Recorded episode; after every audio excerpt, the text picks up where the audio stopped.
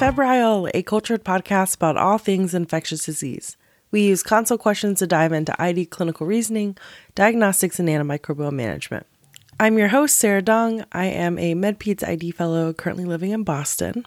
Here on Febrile, we use patient cases and consult questions to learn about high yield ID topics. I'll present pieces of the story of a patient's case and we'll pause along the way to hear from our guest.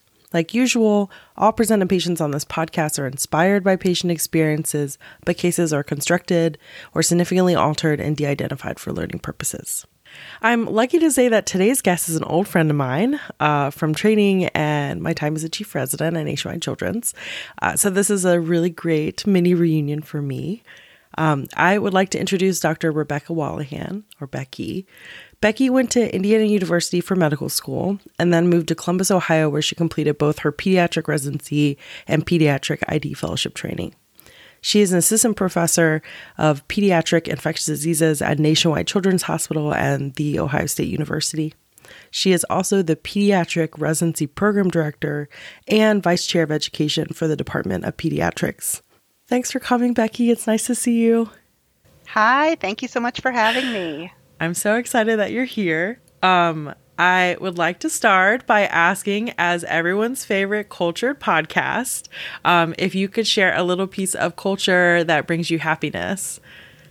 Absolutely. So I am a total murder mystery fan. Excellent. I love listening to murder mystery podcasts like true crime. My favorites are My Favorite Murder I will say you are not the first person who true crime and murder mystery comes up. I don't know if that's a I, ID trait or just people in a pandemic trait. well, we'll jump into the case. Uh, our consult question today is uh, otherwise healthy girl who has fever and hepatosplenic lesions. So I'm going to give you a little bit of background. We have a seven year old previously healthy girl who is now admitted with recurrent fevers over 39 degrees Celsius and sort of malaise and fatigue as her uh, predominant symptoms. And so this has been going on for about three weeks or so. Prior to admission, maybe two weeks ago, mom took her to the pediatrician because of these symptoms. Um, you don't have access to the records, but mom says she was diagnosed with probably a UTI, sent home with five days of oral amoxicillin. Um, so she takes the amoxicillin, but really doesn't change or improve. Um, and she continued to have these fevers about once a day or so. Mom noticed that as the fevers continued, her appetite dropped off, and she was a bit concerned that her daughter was losing weight. And then about one week prior to coming in, her daughter had started having intermittent sort of periumbilical abdominal pain. So they actually went to a local urgent care first, and she was not febrile at the time. Was told maybe this is just constipation and to go home, kind of supportive care type stuff. Um, and mom said, you know, she wasn't febrile there, but when she was checking her temperatures at home, she was consistently getting 101 Fahrenheit for most of the days over this two to three week course. And so mom said, in my gut, I just knew something wasn't right. So she brought her into the children's hospital emergency room to be evaluated outside of what we just talked about, she's otherwise doing well. She doesn't have headaches, shortness of breath, nausea, vomiting, rashes. Even though her energy is low, she still, you know, is an, interacting normally. She just doesn't seem totally back to her baseline.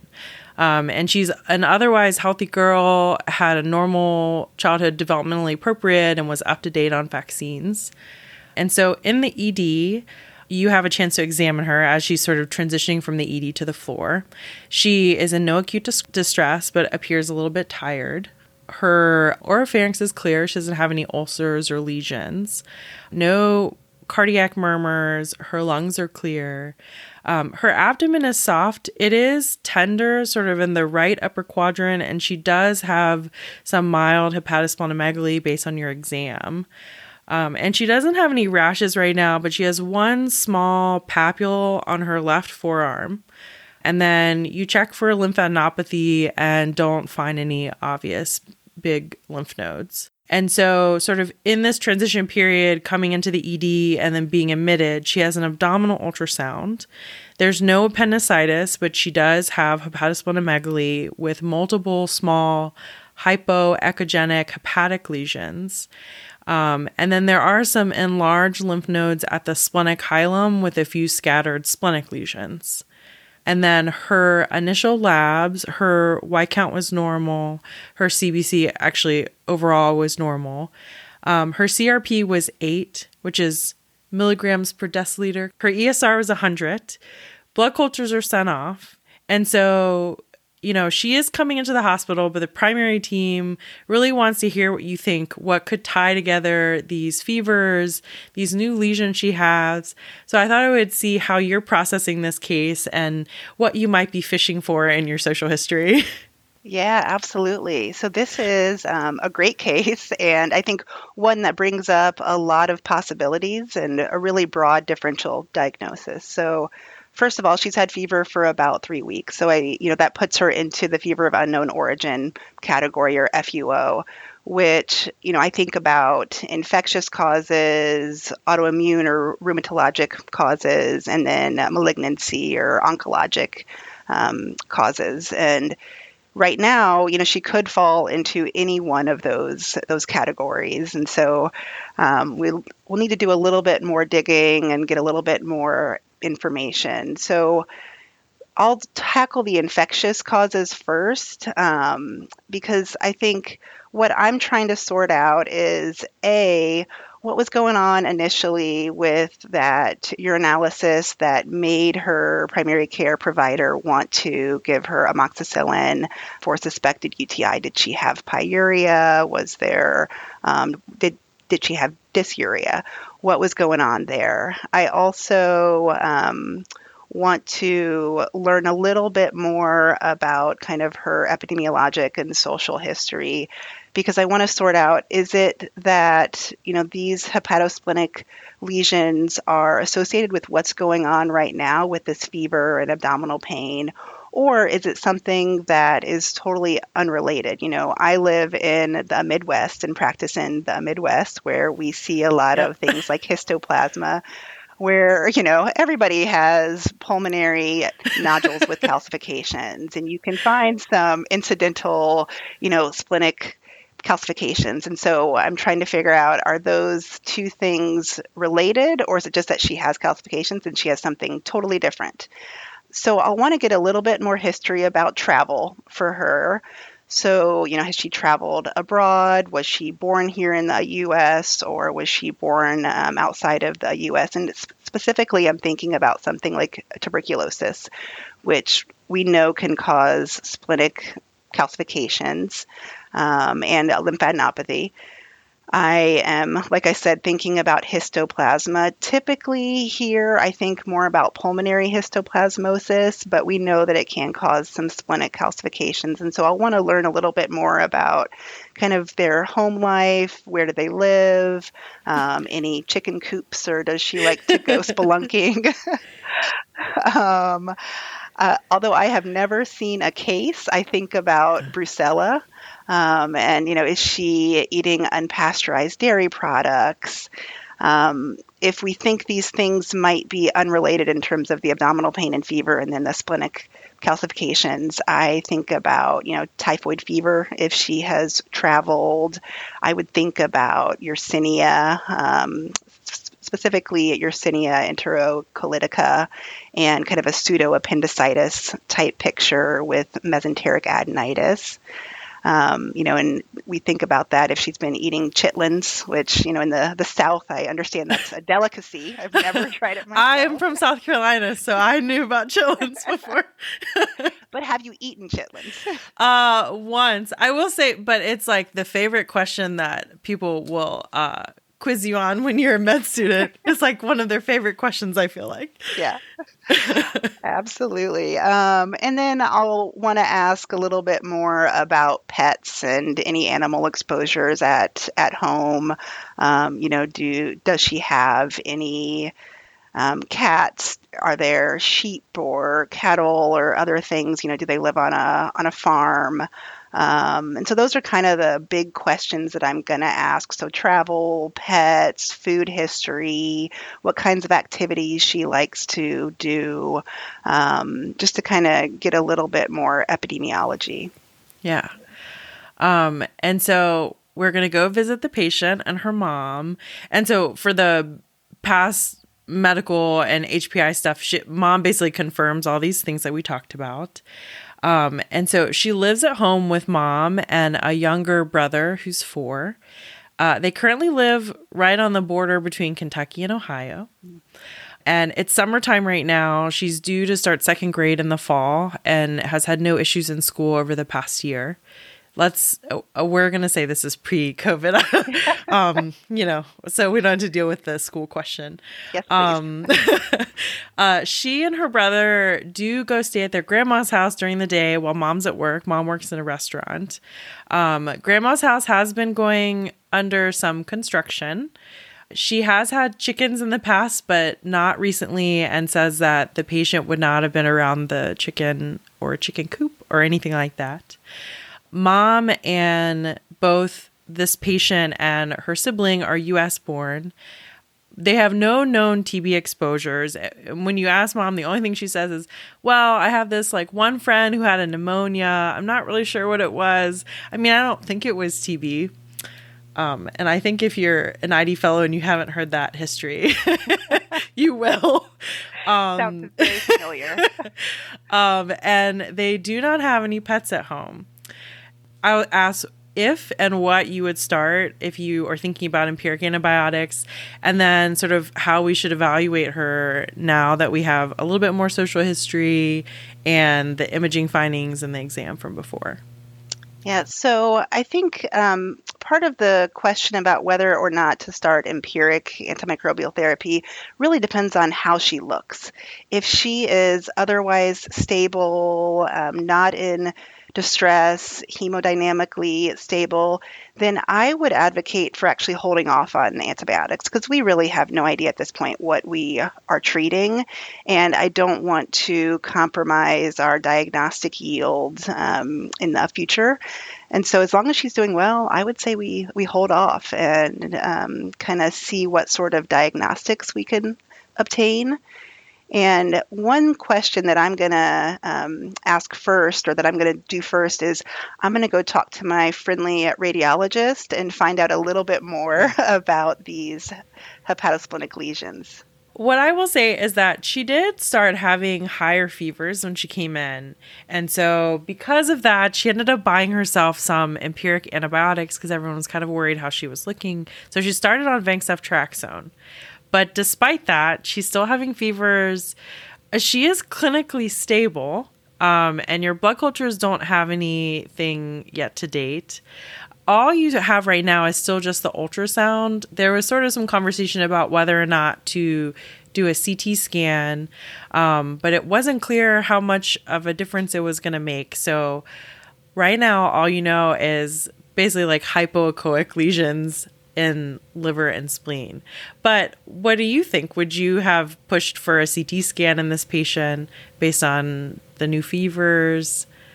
I don't think so. You know, I think that's a good question. It's one that we're often faced with. You know, what is or what's the ideal imaging technique yeah. for the liver and, and spleen? And um, I might, you know, I'm not a radiologist, so this might be inaccurate. But I think that for um, many splenic and hepatic lesions, ultrasound is actually great, and it's you know mm-hmm. we're avoiding radiation for the child, which is nice. And if we're not going to gain any additional information by a CT, then I would say that you know ultrasound is is great. I think that the times when I do um, move to ultrasound is when we're looking for um, an intra-abdominal abscess or fluid collection um, that maybe we need to define a little bit better because it's not visible on, on ultrasound or not completely visible. I'm sure that there are certain organs or certain diseases for which C- CT is better than ultrasound. I'll be honest, I don't know what those are right now. I would have to look that up. Yeah. But I mean, I think you can tell size and sort of distribution. So these are sort of scattered throughout. They're all quite small. And at least at this point, there isn't any obvious calcifications. Um, so, like you're saying, we did get some sort of useful information from there.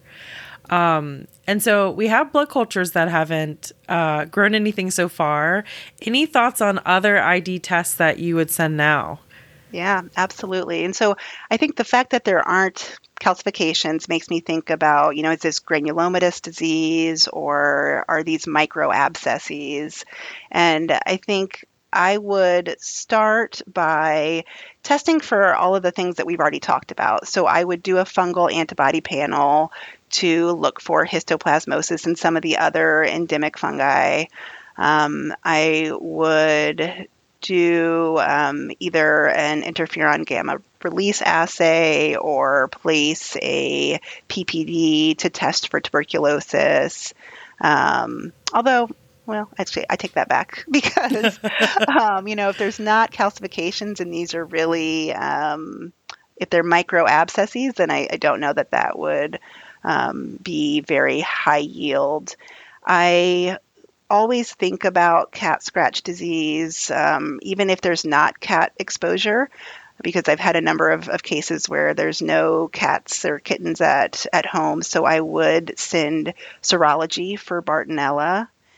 And then I um, would think about, you know, these other things like Brucella, but if there is really no good history about, you know, unpasteurized dairy products or specific animal exposures, then I might hold off on on that.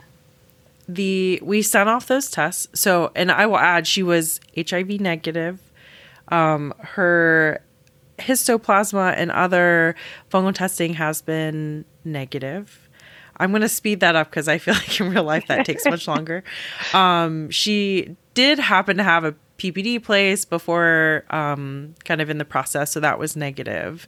And a lot of the additional sort of less likely things like brucella, at least based on her history, were not sent because she didn't have a history of sort of unpasteurized dairy or obvious animal exposures. She does ultimately get a biopsy that shows granulomatous inflammation. And you kind of suggested that, that we're thinking about uh, granulomas. I guess before I reveal the final diagnosis, does does that path, initial path help you at all, or do you feel like your list is just the same as it was beforehand?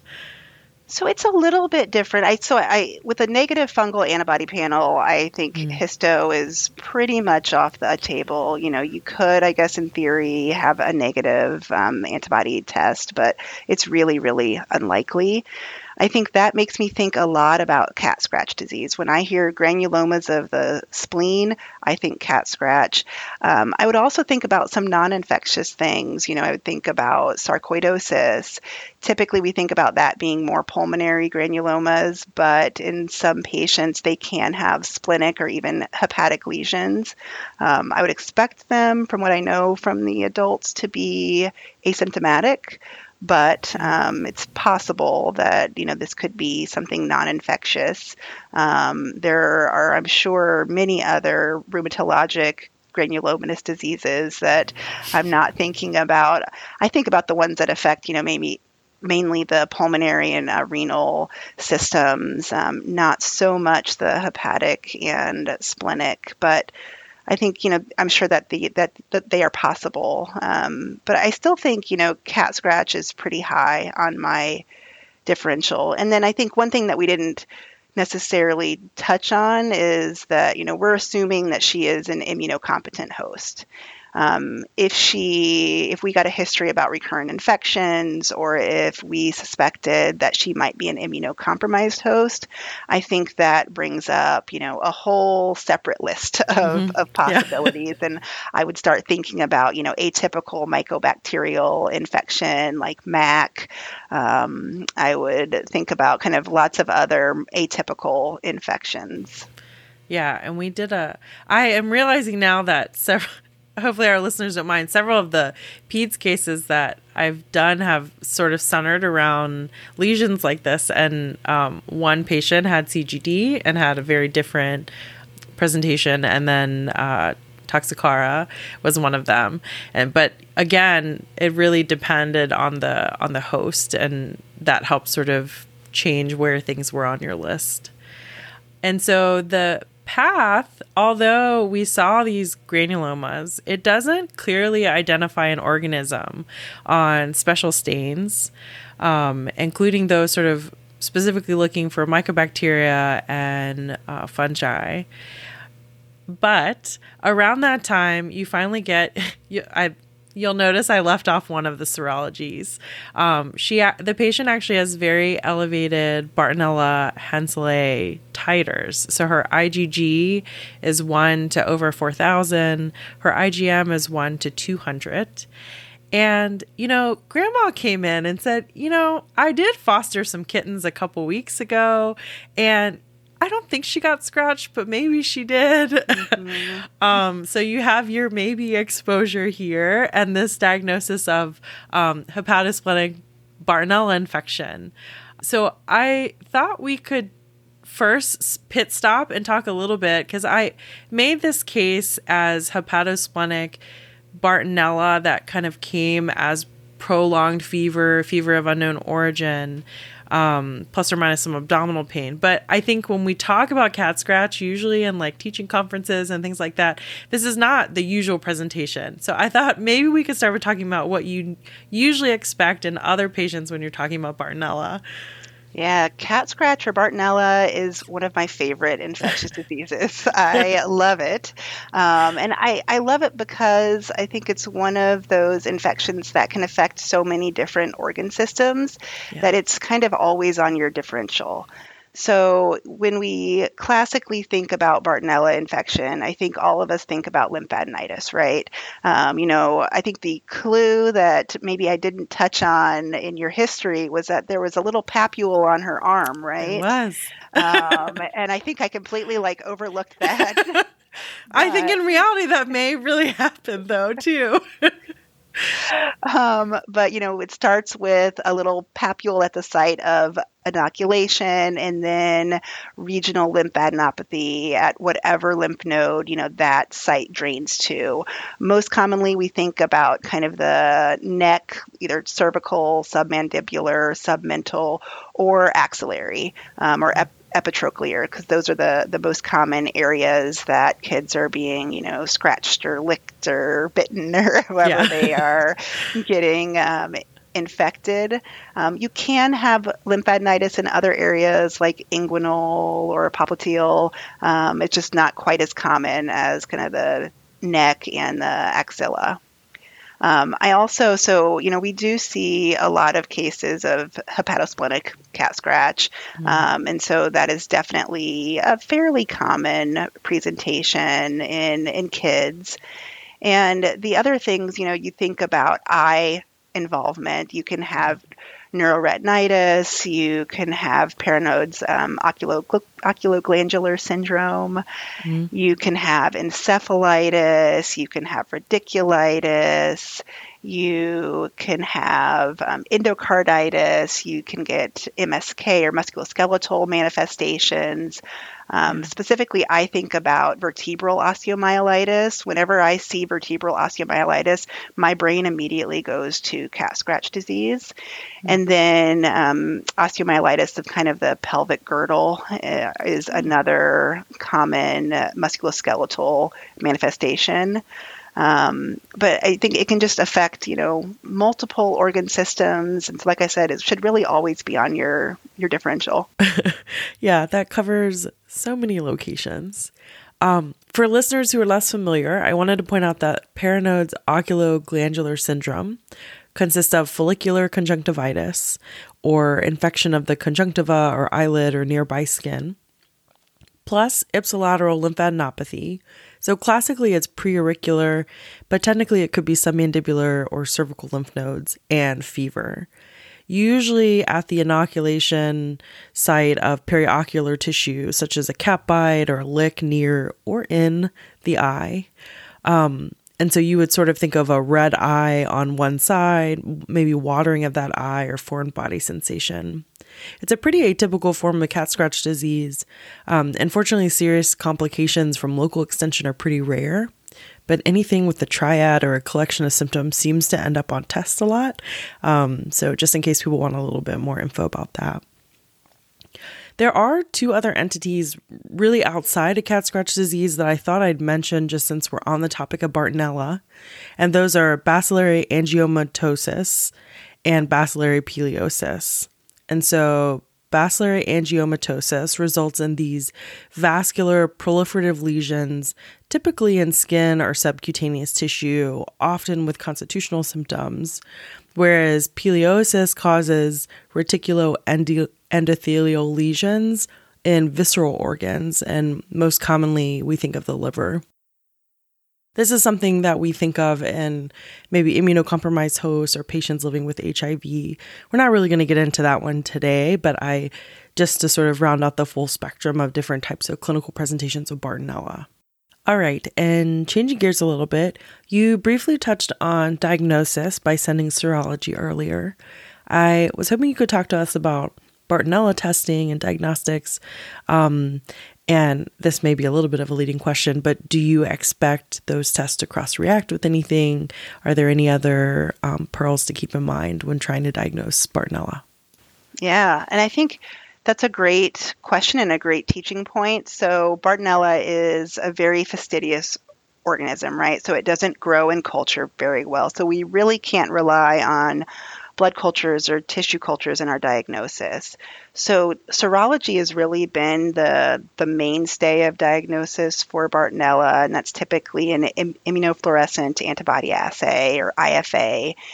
And um, for the IgM, so like our patient, usually any IgM positivity is considered indicative of an acute or a recent infection Whereas for IgG, if it's above kind of the 1 to 256, that's considered indicative of um, acute or recent infection. But there's also this gray zone for the IgG of like, you know, between 1 to 64 and 1 to 256. Maybe yeah. it's Bartonella, maybe it's not.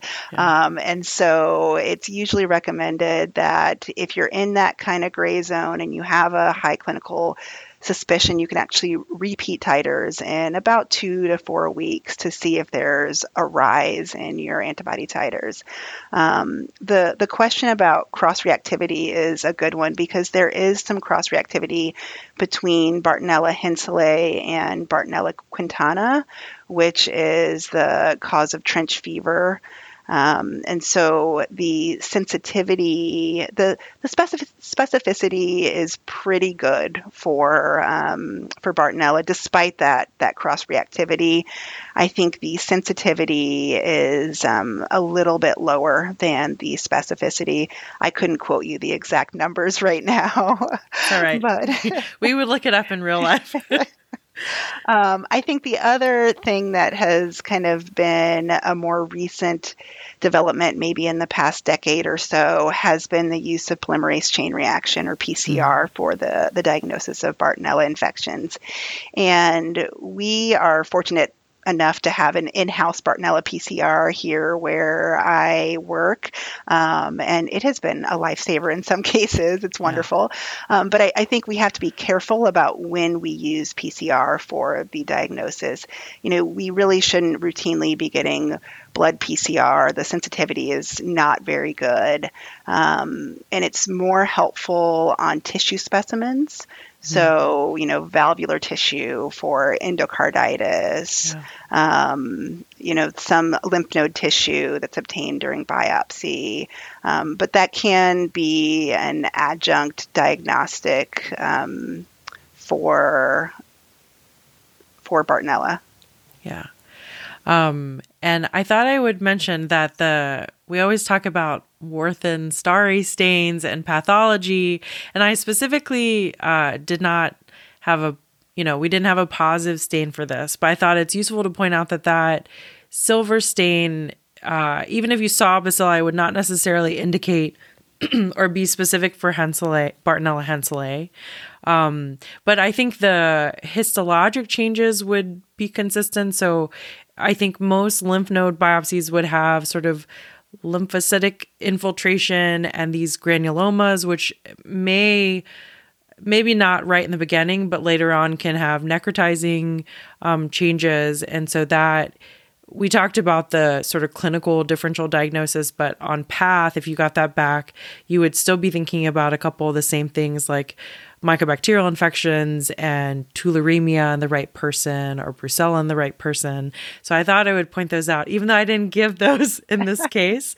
Um, I think that uh, is a nice differential to have as well because they usually overlap your clinical yeah. and your um, uh, path, but sometimes you get called because something shows up on path first.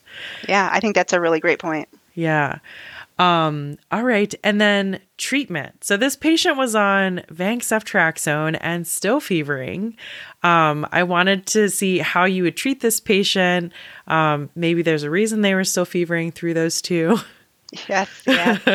um, so obviously, you know, vancomycin and ceftriaxone are not the ideal treatment for Bartonella infections. Yeah. Vancomycin obviously has no activity against. Bartonella. Ceftriaxone might have some activity, um, but it's not considered, you know, primary or ideal treatment. Um, sometimes it can be used in combination with with other things, but it's it's not our first line therapy for Bartonella. So typically, um, you know, for just lymphadenitis, I would often use azithromycin.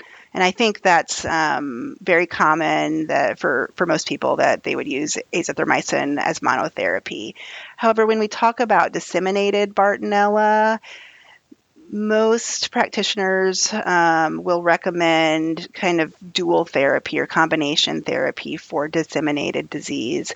And that is often a macrolide like azithromycin with rifampin for hepatosplenic disease. You can also think about trimethoprim, sulfamethoxazole plus rifampin, or doxycycline plus rifampin. Um, but those are all effective treatments for the, the treatment of disseminated disease, with the exception of endocarditis, in which case you'll want to do um, typically doxycycline plus an am- aminoglycoside. Oh, I see. Um, and then, how do you decide how long to treat these patients who have disseminated infection? My understanding is that we don't know exactly. Um, but I thought I'd see, you know, if you had this patient, would you reimage to decide when to stop? Would you just use their clinical presentation? Um, you know, how you would approach that. Yeah, I was hoping you would tell me how long. I'm the host. I get to ask the hard questions.